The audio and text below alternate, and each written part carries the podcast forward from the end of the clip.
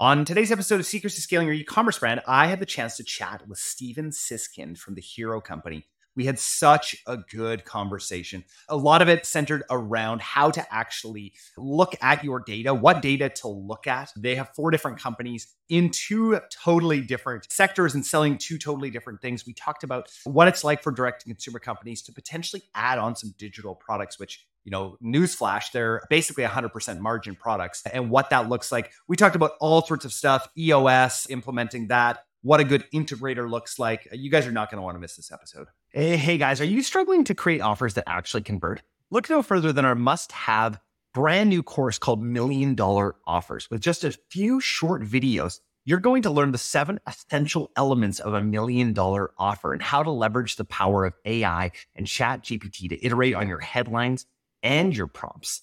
The great news is that this course is actually completely free. So Google Upgrowth Academy. That's Upgrowth Academy and looks at the course called Million Dollar Offers. You guys will not regret this one. Now, on to today's episode. Hey guys, Jordan West back with another episode of Secrets to Scaling Your E-commerce Brand. Oh, I am looking forward to having a conversation like this today. Most of the conversations that I have on here revolve somewhere around marketing, right? It's somewhere around, hey, how do we get more people in?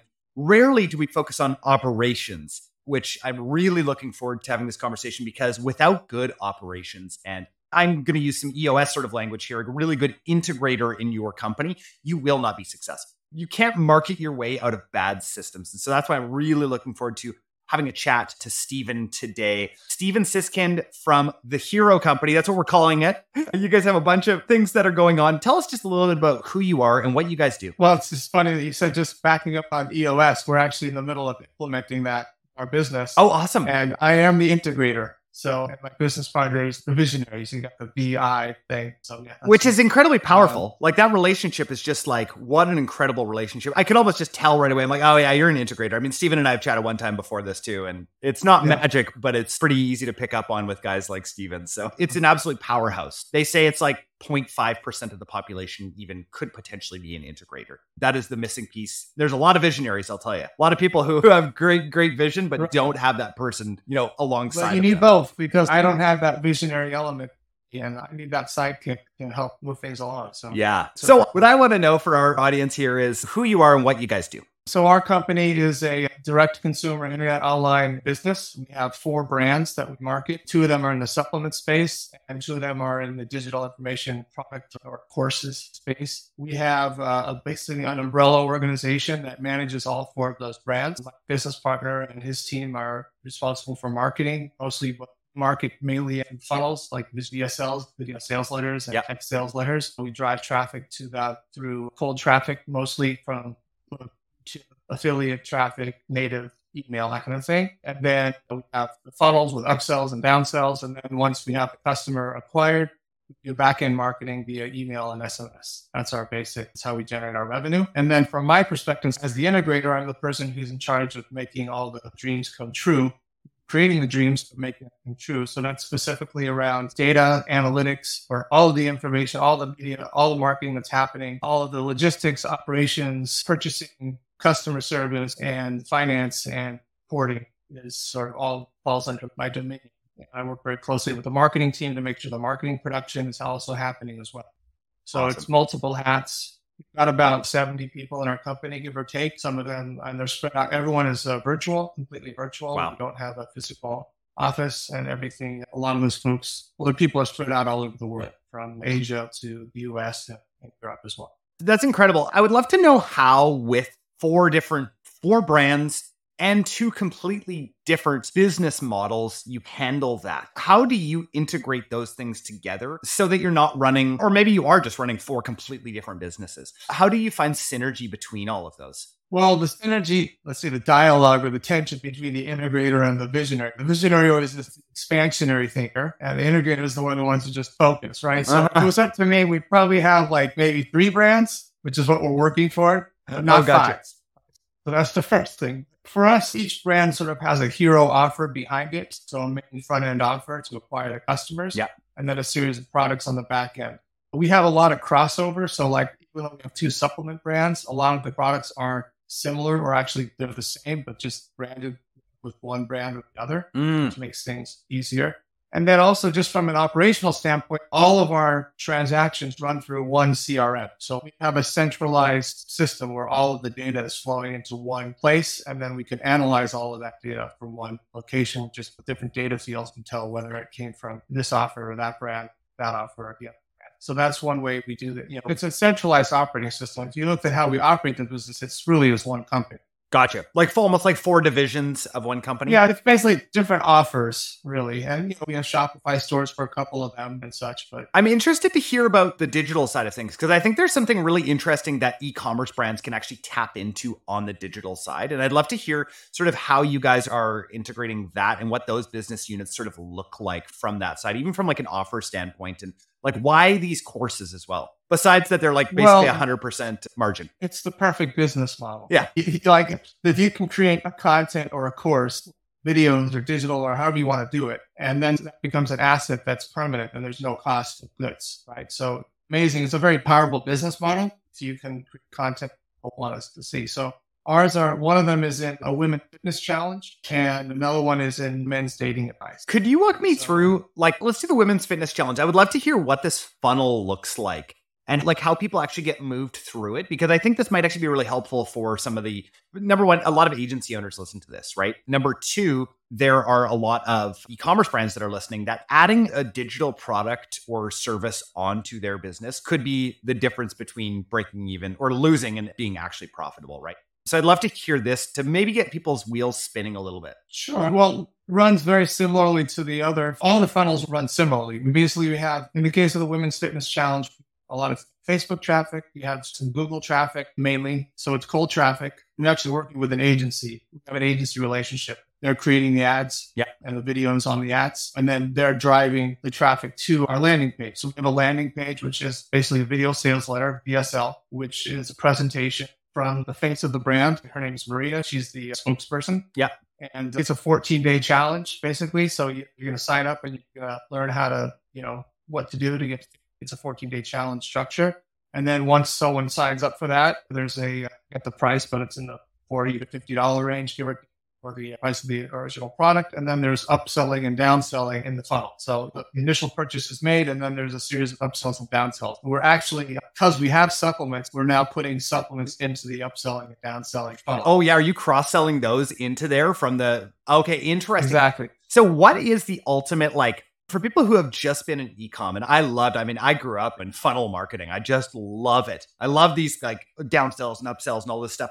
What is the like core offer that you're trying to go after on the fitness side there? Because I'm assuming it's not the $40 challenge. It's probably something a little bit down the funnel. Well, we're trying to get people on, on a rebill on a subscription. Okay. Uh, so it's a rebill offer. So they're coming in on an initial purchase and then we get them into a rebill. And that's the real goal is to get them as a subscriber. So they're in all the time. And then you have lifetime value as long as you continue to provide value to that person. I know there's some companies that do funnel marketing and their entire business is driven by profit on the front end, that initial acquisition.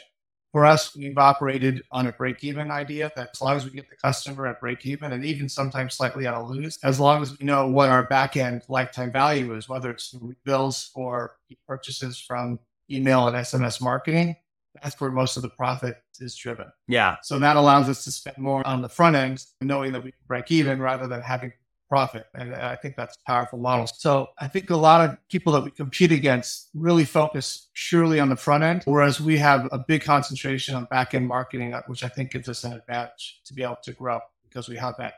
It's like that's where you get the free profit. Yeah, yeah, absolutely. Hey, before we started actually recording today, uh, you know, you'd taken a look at the sign and said, hey, not all agencies suck. Probably 99% of them do, Yes. but not all of them. what makes an agency, because, uh, you know, a lot of people, again, they're either agency owners or they're direct consumer brands needing to deal with agencies. I, on the same time, you know, I own multiple brands and an agency, and I have to deal with other agencies all the time, right? It's just part of sort of what we go through, right? When you said, you know, 1% of them don't suck, what makes a good agency? Like, what makes that relationship good and that you can actually trust them? Well, I've been doing this for 13 years and I've been worked with a lot of agencies and a lot of times I think funnel marketing, direct to response, I mean, we're in a very focused area. It's, you know, there's e-commerce in general, but then it's direct to consumer internet funnel marketing of supplements and health products. It just becomes more and more specialized and you really have to know the niche, Yeah. right? So it's one thing to say that you're a direct marketing agency, but if you don't know what we're doing with funnels, then that eliminates a large percentage of agencies right there.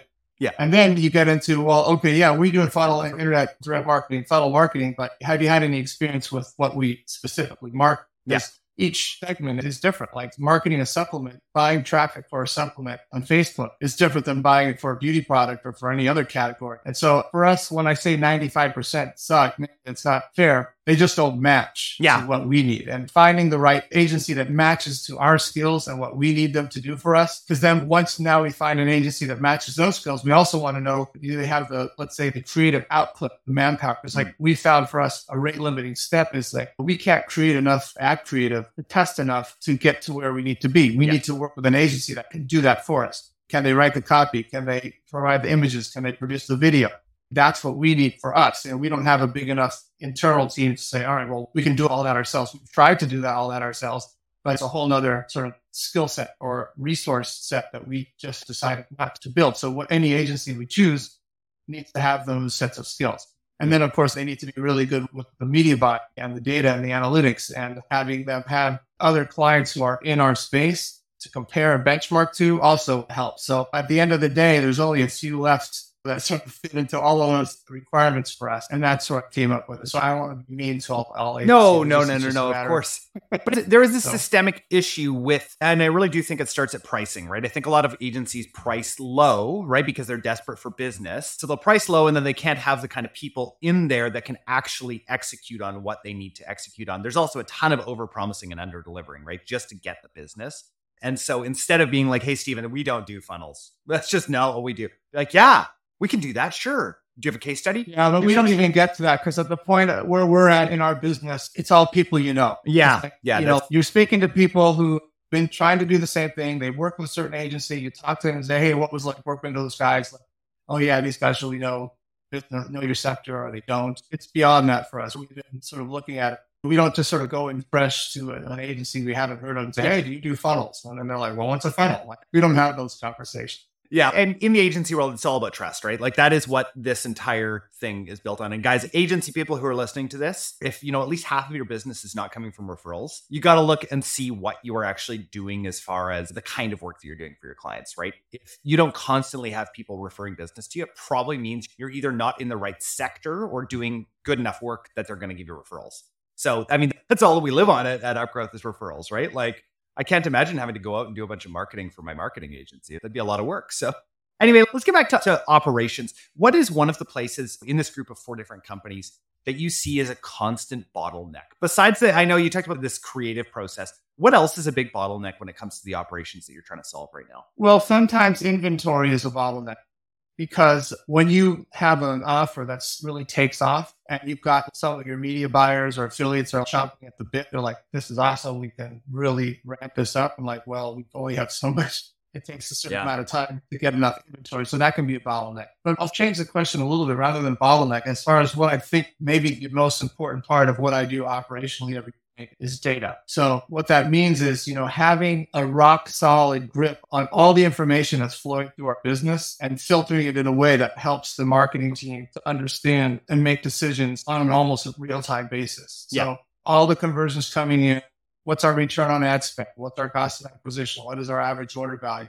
And across multiple offers and across multiple media channels, having that information at the tip of the finger is probably the most important thing that I do for the success of the business. Yeah. How do you make sure that you get the right data? I'm thinking from a marketer's kind of perspective, like there's so many attribution models out there. There's so much that's lost along the way. How do you guys make sure that you know that you're using the right source of truth? We basically use last click attribution. Okay. You just Um, decided last click is where we're, that's the hill we're going to die on. because that's sort of what flows through to our CRM at the end of the day. Like we use UTM parameters mainly. Okay, yeah, maybe there was someone saw it on Facebook and then they went somewhere else and then they came somewhere else and I like no, whichever the UTM parameter that comes through at the end of the day, that's the one we give it. Right? We've tried over the years all these different service providers that say they can give us perfect attribution. Like Yeah. Reports was one. Been others over time. And at the end of the day, we just basically trust what comes into our CRM and the parameters that we attach to the links that flow through to our CRM. And that's what we use to do it. Now, it's not perfect. No, but you've chosen something. I think that's the biggest Exactly. thing is like people will waver back and forth about what are we going to choose as our source of truth and then try and muddle it all together. There's something about just being like, yeah, we're going to be okay making this decision and we've made it up until now and we've been doing Right. good. We're going to continue. The problem is, you know, Facebook will tell you X dollars and Google will tell you Y dollars. And then you add X plus Y, X equals to Z. But in your CRM, you only have B. Totally. You know, it doesn't add up. So Where did all that extra Right, revenue exactly. go? So it's all theoretical until you get to what's in your CRM and what showed up in the bank. Yeah. Right. Yeah. And so that's just sort of the way we decided to do it. Steven, what's one thing that you believe that most people don't?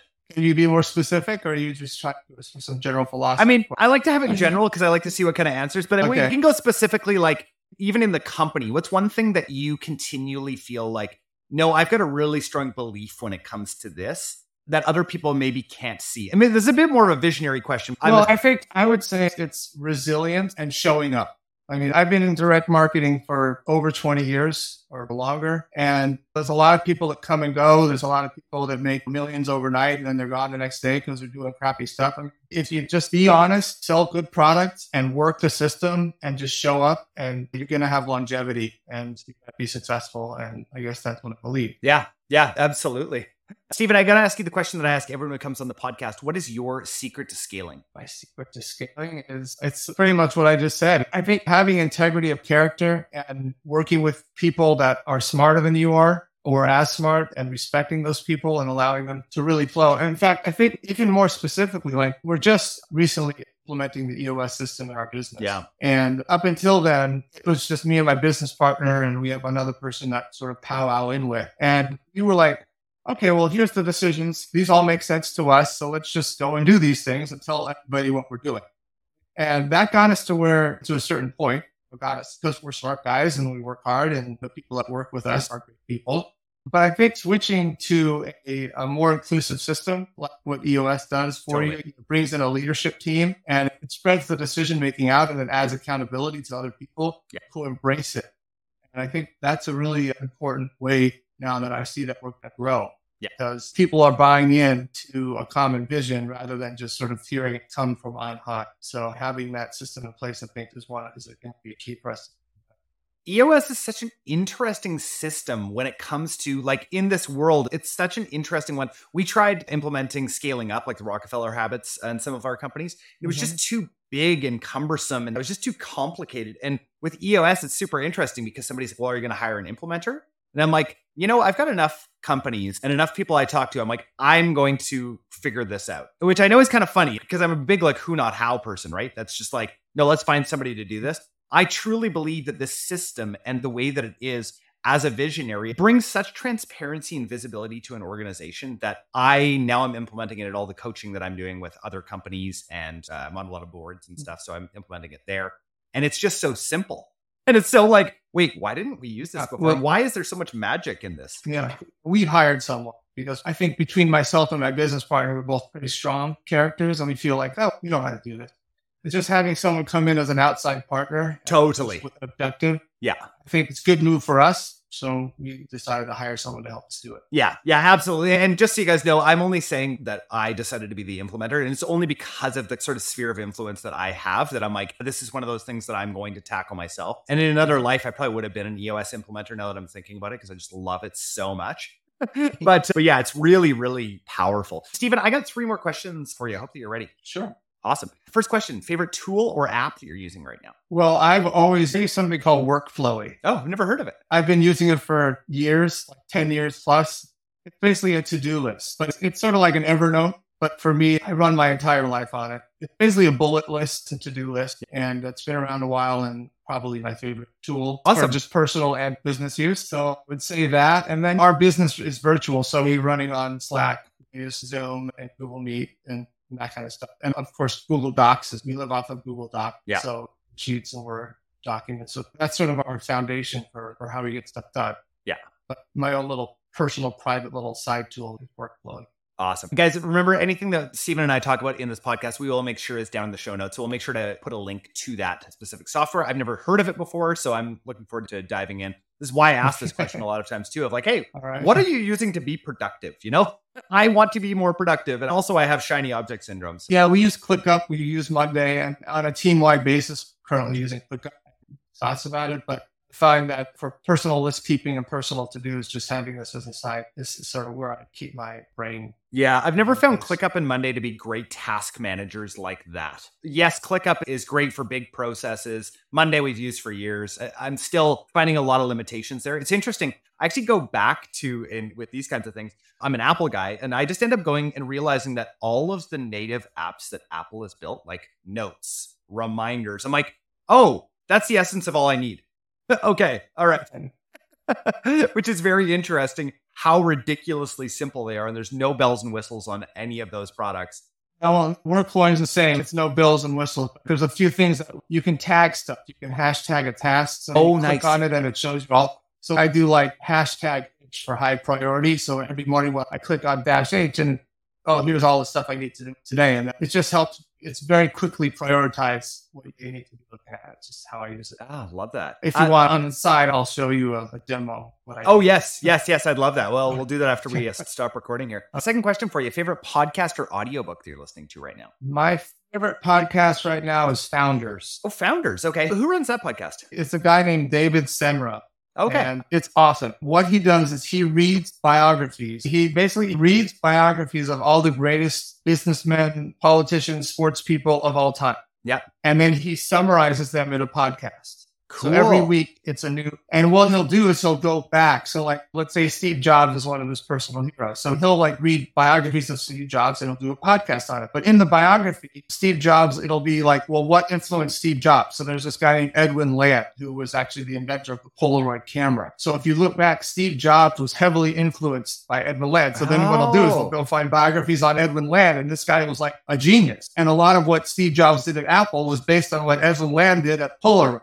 And then he looks back. Well, Edwin Land goes back to Alexander Bells, and he goes to Rockefeller and Winston Churchill, politicians. Every and when you listen to these, it's really inspirational, mm-hmm. and it teaches you, like as an entrepreneur and as a founder, it just gives you inspiration and guidance as to like what's important how did these people you know are the greatest titans in the world history? What did they do? And the most interesting part is what did they do before they were mega billionaires? You know, totally. like, well how did they get from zero to having a business? And a lot of it just to their sort of relentless passion and not necessarily quest for money but just more quest for wanting to make a difference and do something substantial. And uh, just fascinating stuff. And then you get to sort of learn about what these people were really like. Like Rockefeller, there was a recent one where he had 38 letters to his son.